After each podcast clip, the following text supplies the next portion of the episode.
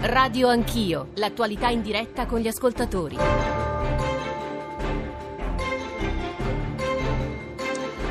Sono le 9.39 minuti, anzi 9.40 praticamente tra qualche secondo, siete all'ascolto di Radio Anch'io, potete intervenire al 335 699 2949, stiamo raccontando un po' qual è stata la giornata di ieri a Innsbruck con questo vertice eh, tra i ministri degli interni, avete sentito di questa nuova alleanza politica che qualcuno definisce asse, anzi ci scrive Bernardo dalla provincia di Torino, non chiamate asse, termine di nefasta memoria, gli accordi obsedotali tra Germania, Austria e Italia. E, e, aggiunge che l'energumeno tuttologo Salvini abbia tendenze fasciste è assodato, ma cerchiamo di porre dei paletti questo è Bernardo da Sant'Ambrogio di Torino. Eh, e ancora un altro messaggio. Non capisco perché Salvini insista perché Francia ed altri paesi accolgono rifugiati dall'Italia e gli vada bene che il gruppo di Visegrad non ne accolga neanche uno. Guido. E quest'ultima domanda la possiamo, questa considerazione, rivolgere ad Emma Bonino che abbiamo con noi, senatrice e fondatrice del Movimento Più Europa. Buongiorno. Buongiorno. Come sta? Buongiorno. Abbastanza bene, grazie. Allora, ci chiede questo ascoltatore, non capisce perché Salvini insista perché Francia e altri paesi accolgano rifugiati dall'Italia e gli vada bene che il gruppo di Visegrad, ricordiamo sono i paesi del, dell'Europa dell'Est, sì. quindi Polonia, eh, Slovacchia, Repubblica Ceca, non ne accolga neanche uno. Lei che ne pensa? Ma io non so se gli va bene o non gli va bene, eh, sta di fatto che questi paesi sono il riferimento politico-culturale di Salvini eh, sulla famosa tesi eh, della democrazia illiberale, qualunque cosa questo ossimoro voglia dire francamente. Certamente eh, da Innsbruck, eh, eh, a parte la foto, l'incontro a tre o non so, eh, questo fronte o non lo so, ma insomma non è arrivato niente di particolare e quindi eh, anzi eh, molte parole come sempre lo stesso Salvini ha dovuto dire aspetta i fatti perché eh, per ora non si vedono, aspetto altre due settimane. Insomma, il, il, l'incontro di Innsbruck si chiude un po' come si è chiuso, eh, come si è chiuso diciamo, il eh, vertice europeo, cioè con molti scontri e pochissima sostanza eh, in buona sostanza eh, per ora niente deciso, eh, nessun impegno particolare è stato preso, come avete ben visto e come si è visto al Consiglio europeo, dove eh, il, il, diciamo, le fratture politiche sono state coperte, come sempre si fa in Europa, eh, per via di vocabolario e questa volta il vocabolo che ha fatto da coperta tutto è su base volontaria e su base volontaria sappiamo benissimo cosa, cosa vuole dire. Eh, in più ovviamente Salvini è stato costretto a dire che anche questa idea eh, di Kurz, eh, o meglio del suo ministro degli interni, di fare delle piattaforme nei paesi terzi africani non va da nessuna parte perché ovviamente i paesi africani, o meglio del Mediterraneo, hanno già detto di no. Mm. Eh, quindi mh, mm, mi sembra tutto un girare intorno in una campagna elettorale permanente, ma per ora eh, di sostanza non si, vede, non si vede nulla, come era ovvio aspettarsi. Bonino, le leggo le dichiarazioni dei due ministri dell'interno, quello tedesco e quello austriaco. Seehofer dice eh, che sarebbe importante che l'intera Unione Europea decidesse qualcosa. Noi esatto. possiamo avere delle iniziative, ma l'Unione Europea deve avere un'opinione comune. E il ministro invece dell'interno austriaco, Kickla, sottolinea come questo asse di volenterosi può prendere iniziative, ma è l'intera Unione Europea che deve intervenire. Insomma, tutte e due fanno un richiamo, come direbbe lei, vogliono più Europa in questo caso, ma la politica migratoria mi pare che nel corso degli anni sono state gestite più che dall'Europa a livello comunitario, sono state gestite dai singoli Stati. Esattamente, questo è il punto discrepante che tutti vogliono nascondere. L'Europa c'entra veramente molto poco in termini se parliamo di comunità europea, di Bruxelles e di tanti vetubrati eh, burocrati, perché eh, sia le frontiere esterne sia la politica di immigrazione eh, sono politiche nazionali perché i capi di Stato e di governo così hanno sempre voluto, per cui eh, discuto, le, le, discutono i capi di Stato e di governo, devono decidere all'unanimità eh, senza trasparenza alcuna di dibattito, per cui quando finisce il vertice ognuno racconta la sua versione, esattamente come è successo adesso al vertice NATO, per intenderci, in cui ognuno racconta la sua versione eh, relativamente alle, alle conclusioni. E, e, e, questa Europa intergovernativa dei capi di Stato e di governo è quella in crisi, perché l'Europa comunitaria può piacere o non piacere, ma eh, c'è e funziona. A me la politica agricola non piace tanto, però c'è. Eh, la politica di concorrenza, eh, la politica di coesione sociale, tutte le competenze diciamo, della Commissione europea sono politiche che eh, funzionano sotto il controllo del Parlamento, eccetera, eccetera. Quello che non funziona è l'Europa intergovernativa, l'Europa dei 27, eh, in cui peraltro eh, i capi di Stato si sono anche arrogati competenze non esattamente previste e che tutte le volte finisce con eh, una conclusione, un documento di conclusione più o meno aggiustato dal punto di vista del vocabolario, ma che evidentemente per chiunque sappia leggere i documenti di Bruxelles non può non, notare eh, che di sostanza non c'è nulla e eh, lo avrà notato al suo primo incontro internazionale eh, anche Salvini, viste le dichiarazioni che ha fatto. C'è una, un messaggio per lei da Giovanni da Ferrara. L'ex commissario Bonino ci parli degli accordi europei che hanno portato ad accogliere tutti i migranti degli anni scorsi? No, non, non è un accordo europeo, era la missione, non so se si riferisce a quelli salvati nel Mediterraneo o a, agli, ad altri che non conosco bene.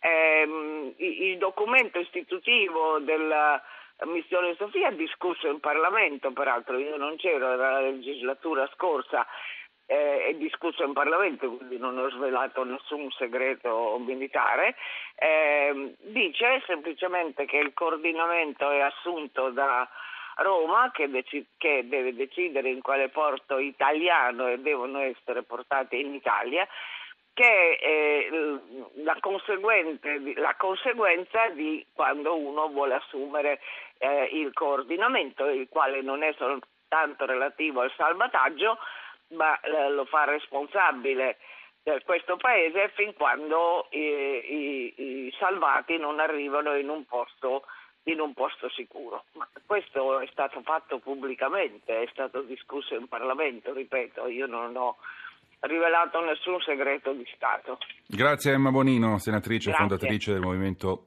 Più Europa. Saluto Paolo Magri, direttore dell'Istituto per gli Studi di Politica Internazionale. Buongiorno Magri. Buongiorno a voi. Ha sentito un po' sì. la Bonino. Secondo lei la, la gestione de, di tutta la questione sicurezza, ma che mola anche col suo nome, alla fine in realtà si parla di questione migratoria, dovrebbe essere gestita maggiormente dall'Europa a livello comunitario o no? soluzione per avere una risposta collettiva, cioè finché la lasciamo al, ai volonterosi, che è un modo elegante per dire eh, ai singoli Stati, è chiaro che i singoli Stati fanno prevalere eh, l'interesse nazionale, l'interesse specifico e questo interesse specifico è la negazione di una risposta collettiva. Cioè, finché prevale l'interesse specifico, ogni Stato europeo diverso da, Francia, da Italia e Grecia spera che il problema eh, cerino rimanga in mano a Francia e Grecia. Se invece c'è una risposta collettiva, che poi alla fine vuol dire la solita storia, modificare Dublino che assegna a ogni Stato chi arriva in quello Stato, chi sbarca in quello Stato, finché eh, quando ciò avverrà, se ciò avverrà, la risposta sarà collettiva, cioè si dirà che eh, i migranti arrivano eh, pur dopo i controlli in un certo paese, ma da quel momento sono una questione europea e quindi si arriva al, ai ricollocamenti che erano fino a due anni fa obbligatori e nessuno li ha fatti. Adesso stiamo discutendo, presentandolo quasi come un successo, della, dei volonterosi, eh, quindi una, una, un'opzione facoltativa. Quella obbligatoria non è stata implementata perché alcuni paesi sono rifiutati, figuriamoci che cosa si può implementare di, eh, di facoltativo. Questo, questo, è il tema centrale, questo è il tema centrale e, condividevo quanto diceva la senatrice Bonino poco fa. Magri, le faccio ascoltare due messaggi WhatsApp che sono arrivati al nostro numero 335 69 2949. Non sono paure immotivate, sono crescite esponenziali di delinquenza. I dati non sono oggettivi perché la gente non neanche denuncia i furti. In questi giorni a Sassoferrato, in provincia d'Ancona, bande di ladri che probabilmente sono di origine dell'est europeo, stanno rubando gli appartamenti, la gente non ce la fa più, ma neanche denunciano tutti. Quindi è ovvio che dopo i dati sono, sono falsati. Avete mai pensato che un palazzo va fatto con delle buone fondamenta, con un popolo che ha il lavoro, che sa il benessere, quindi apre le braccia all'accoglienza, che il benessere di uno Stato significa dare più polizia, eh, più vigili urbani, più controllo e quindi l'accoglienza più gestita. Poi può venire l'intero mondo in Italia, ma un'Italia che parte già con un buon fondamento per il Palazzo Italia. Magri, che cosa ne dice? Ma ci sono elementi di, di verità e di fondatezza in entrambe le affermazioni. Eh, certo che le paure non sono immotivate, se noi stiamo assistendo a una trasformazione politica per cui questo tema diventa il tema centrale per la maggioranza dei, dei cittadini italiani, non è che sono impazziti tutti. Eh, certo, si mescolano questioni diverse, per esempio eh, i furti presunti, io non ho i dati eh, dettaglio, ma i furti presunti da cittadini dell'est, teniamo conto che i cittadini dell'est europeo sono cittadini europei, perché buona, buona parte dei paesi dell'est europeo sono ormai cittadini d'Europa, non, non, non, non c'è immigrazione, non ci sono sbarchi dalla Bulgaria o, o dalla Polonia o dall'Ungheria o dalla, o dalla Romania, sono movimenti interni di un, di un tessuto unico che l'Europa e anche la questione che poneva il secondo ascoltatore sul palazzo con le fondamenta eh, ha un fondo eh, correttissimo, cioè c- c'è un tema di accoglienza gestita. Eh, accoglienza gestita significa numeri gestibili, però diciamo che quest'anno negli anni scorsi no, quest'anno i numeri sono sicuramente gestibili, abbiamo un calo del 70% rispetto agli sbarchi degli anni passati, non stiamo parlando di un'emergenza, ma soprattutto oltre a numeri gestiti vuol dire politiche per la gestione eh, perché no, non si prendono le persone e si abbandonano in centri scarcassati da, da, in qualche parte d'Italia pensando che diventino poi nel giro di un anno lavoratori o cittadini o altro. E questo è un problema. Eh, la sensazione su questo aspetto è che noi presi eh, dalla parte più emozionale, cioè che cosa fare con la barca con sopra 64, 80, 200 persone, che è un problema che abbiamo, non neghiamolo, eh, su questo tema della gestione di, di, di di organizzare la gestione in modo intelligente, secondo quanto diceva il secondo ascoltatore, stiamo dedicando pochissimo tempo. Il nostro dibattito è da alcuni mesi su un aspetto che riguarda gli sbarchi. Eh, noi abbiamo, al di là degli sbarchi, ricordiamolo, in calo significativissimo, abbiamo una presenza di chi è arrivato negli anni scorsi di alcune centinaia di migliaia di persone e su, nessuno sta parlando di quello, cioè come organizziamo, cioè la Germania eh, con le sue difficoltà, sappiamo che la Merkel ha rischiato o rischia il governo, eh, ha attuato, anche perché ha più soldi, delle politiche attive per evitare quei rischi di marginalizzazione, criminalità, eccetera, di cui si parlava. Noi stiamo parlandone molto poco, noi stiamo parlando molto degli sbarchi. Grazie, grazie a Paolo Magri, direttore dell'ISPI, l'Istituto per gli Studi di Politica Internazionale.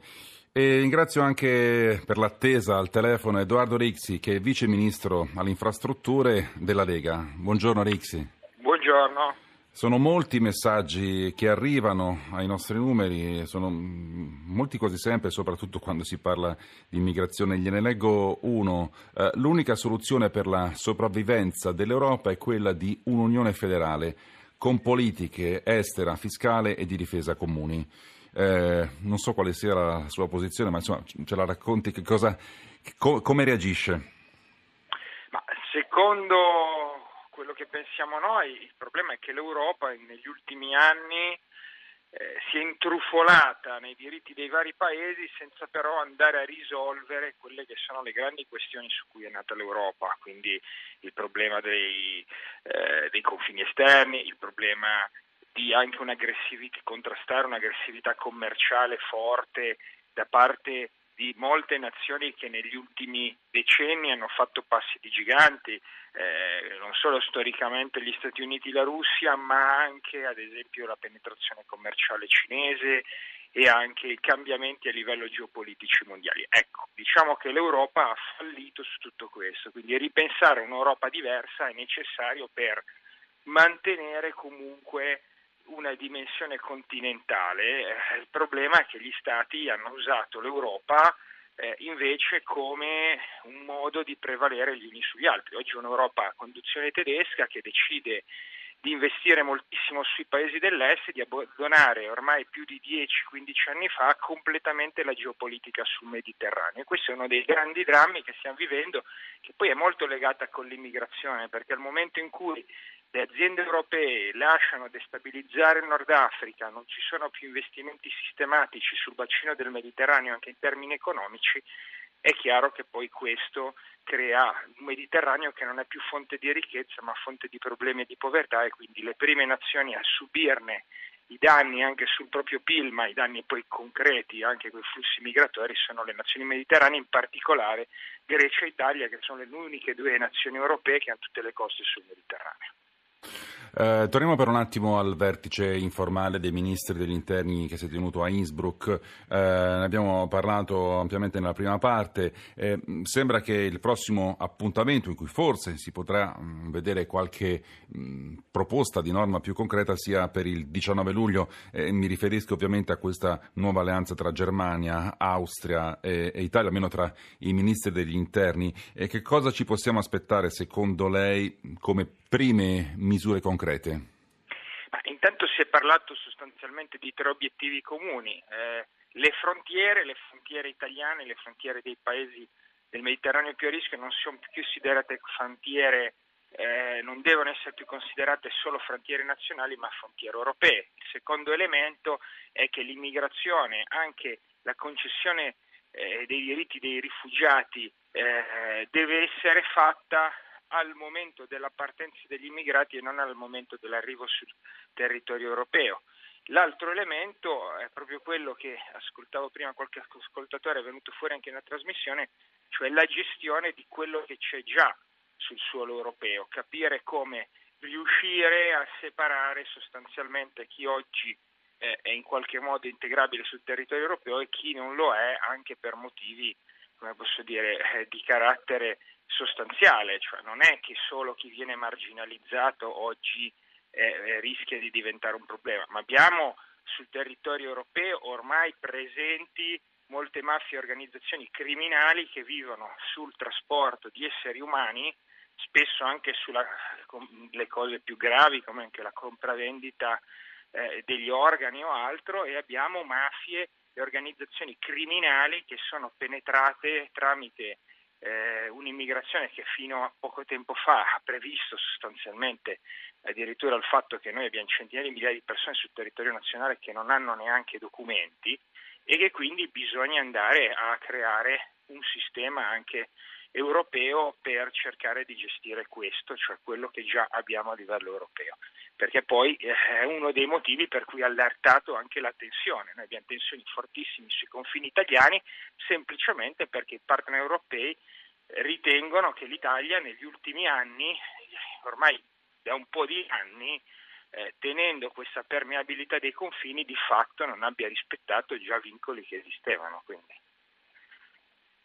Eh, ci sono, molte, sono molti messaggi molto accesi da parte de- degli ascoltatori e in grosso modo insomma, vanno tutti in una direzione, mm, ne leggo solamente alcuni. Eh, beh, c'è qualcuno insomma, se la prende col sottoscritto, sempre spudoratamente a senso unico la trasmissione e il suo conduttore. Beh, oggi è diverso, non c'è Giorgio Zanchini, spero che quindi si riferisse a me e non a lui che la conduce abitualmente, mai un contraddittorio. Insomma, abbiamo appena finito con Edoardo Rixi, che è vice ministro della Lega, eh, abbiamo avuto il direttore di Libero non, mm, e anche un giornalista del giornale. Non credo che sia stato a senso unico.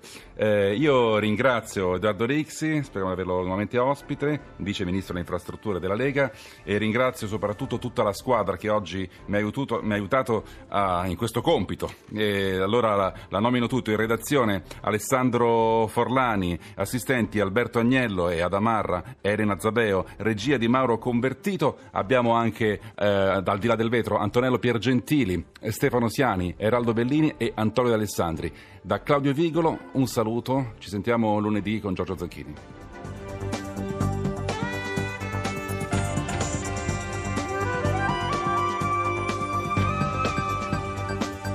RAI Radio 1